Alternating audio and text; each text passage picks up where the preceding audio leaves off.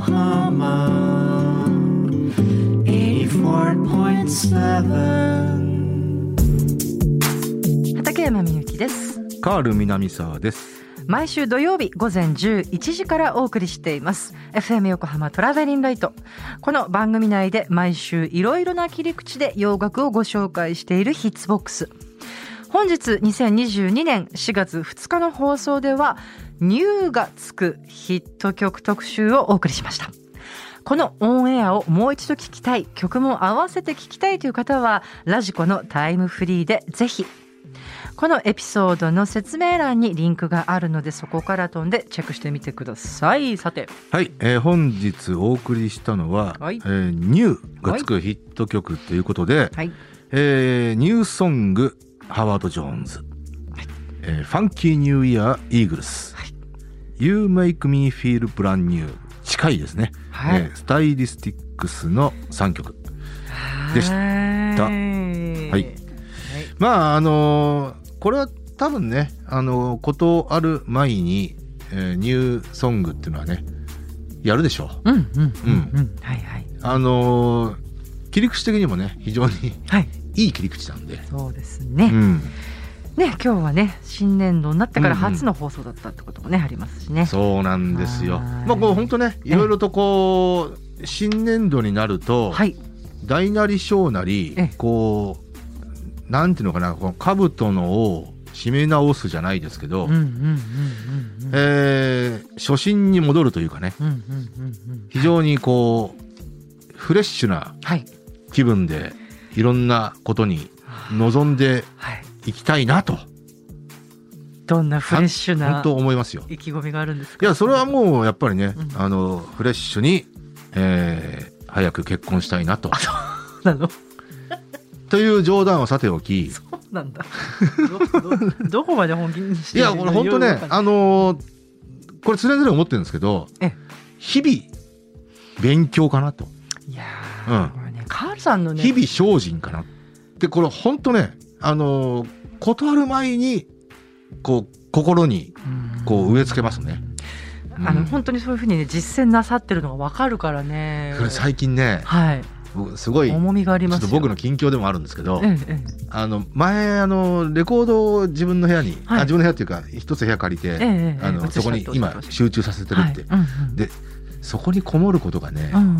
ちょっと今非常に楽しくて。あそうですか、うん。やばいなと思ってるんですよ。あの海洋曲のシングル聴きまくってるそうそれでね、あのまあ積んどくではないですけど、はいはい。積んレコードってこの2年半ぐらい僕マイブームで、ええええ。ーっと60年代からあの80年代の女性日本の女性シンガーのシングルをとにかく買ってるんですよ。えでそれずっと積んどくならぬ積んレコードだったんですよ。うんうんうん。でそれをね順番に聞いてるんですよ。うんうんうんこれがもう脳内麻薬が出まくりで 本当。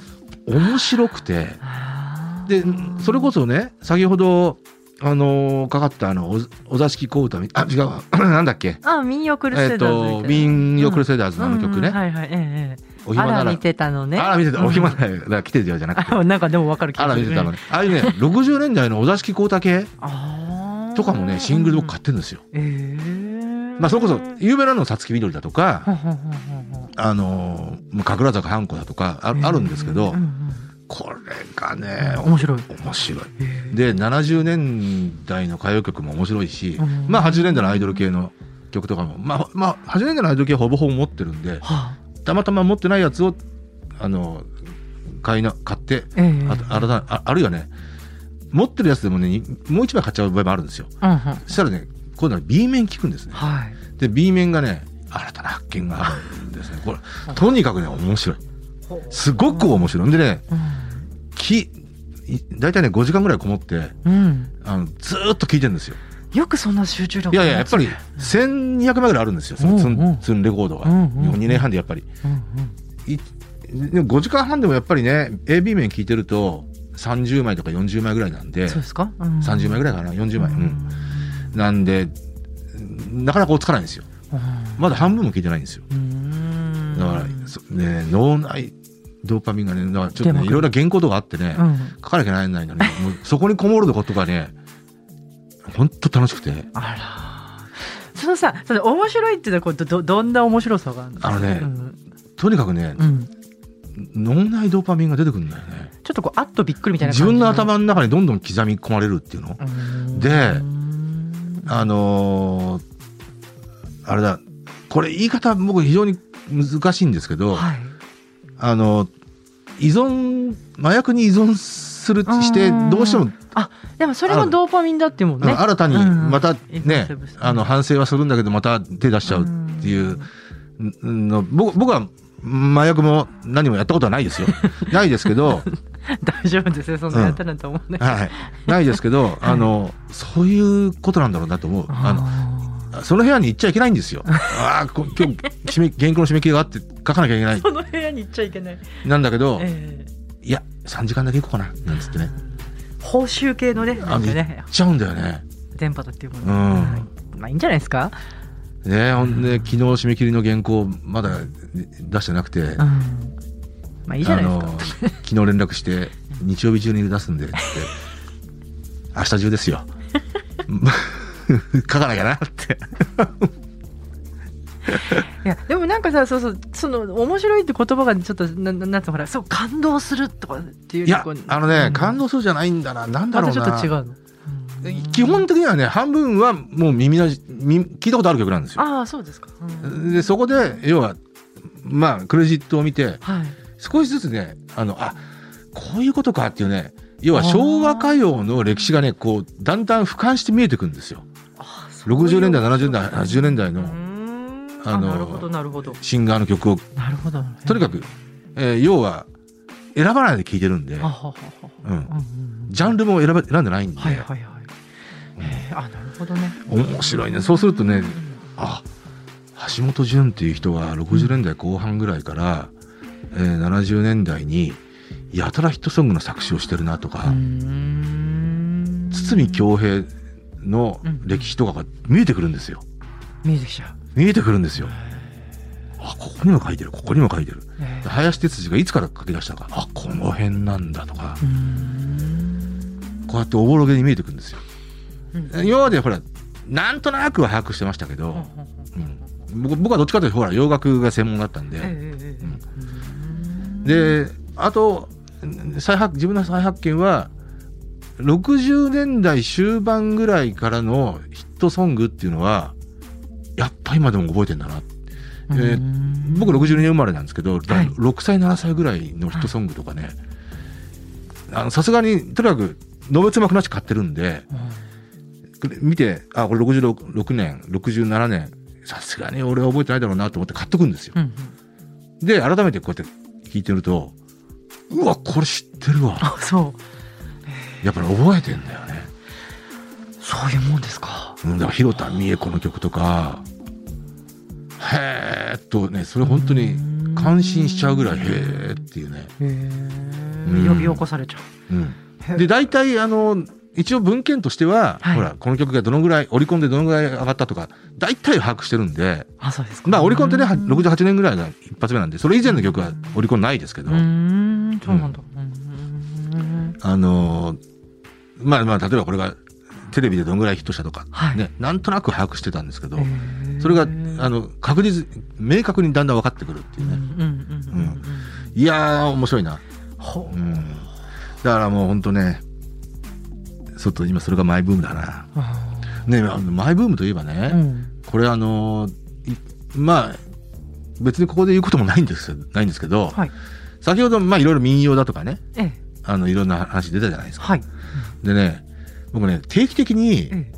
あのーいわゆる大衆音楽はこれって、例えばね、もうね、ぶっちゃけて言うと、キングクリムゾンだろうが、はデッドアライブだろうが、はい多分、あの、普段大衆音楽を聴かないような人はい。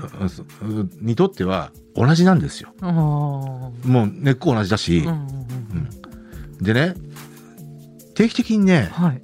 時々ね、この手の大衆音楽がね、もう聴いてらんないやと思う時あるんですよ。僕ね、それがね、最大に訪れたのがね、90年ぐらいで、うーん。もう20、27、8歳かな。うんうんまあ、要は世の中 C&C ミュージックファクトリーだとか、はいあのーなんだろうな、デッドアライブだとかう、ん。が流行ってる頃ね。あそう。はい、ううん。んイタローハウスだなんだかんだって。うんうんなんだかすごいバカらしくなっちゃって。うん。こんな曲聴いてって。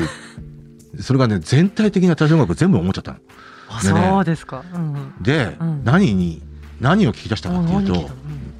要は商業音楽じゃないです。真の意味での、だってキングクリームだって結局は商業音楽なんですよ、はい。はいはい真の意味でのだからうん。民謡とか、あそれねす。っごいわかる。沖縄民謡だとか東北の民謡だとかあ要はしかも無名の要は現地で録音したようなちゃんとした本当に文献的なとかえーあとはいわゆるこのソーラン節的な、各地のはい。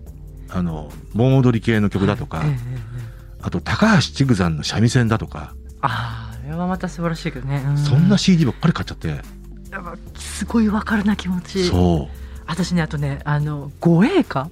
うんうん、ってうんあるでしょ、うん。護衛歌ってお葬式とかね、はいはいではい。歌ったりありますね。とかね。あれは何？仏教のこう教えをこう和歌にしたものになんだと思いますね。メロディーつけたりとかね、あの相撲ジンクとかもね、そうなんだよね。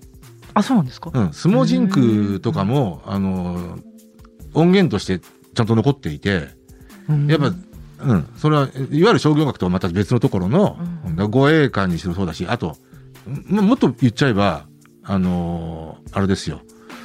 えっ、と、お経。うん。うんうんお経らがもう究極だと思いますよ。なるほど。うん。わかるなそれ、うん、あれも、基本的にはちゃんとメロディーがあった音楽ですから、うんうんうんうん。あのそうそう鐘とかね、うん、あ意外とね。商業楽ではないじゃないですか。はい、うん。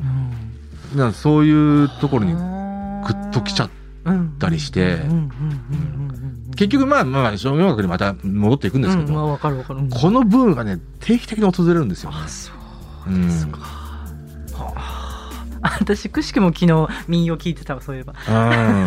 うん、いやーだからねあのそういうところなあのまあ日本の音楽だに限らずですよ、ええ例えばもうブラジルの現地録音の、昔のうんやつとか、あとねあの例えばレゲエのあのはい。60年代後半ぐらいの勃発時のうんあのオムニバス CD とかあるんですよ。はあ音源が残ってるんですよ。だ戦前ブルースとかね。だまあでもね戦前ブルースとかレゲエとかって言ったら結局はまあ商業音楽の元ではあるんですけどそうでないとこだよね、うん、確かにな。本当にアルゼンチンのあのなんとか民謡だとか。うん、そういうものに心なんか動かされる時あるある。あるよね。ある確かうにまあまあまあだからなんだったわけじゃないんですけど、そういう時があるね。はい、うん。その商業音楽に内包しているね、はい。熱量っていうものをはい。僕らは感じて興奮してるわけですからね。まあねもちろん、うん。うん。はいそうですね。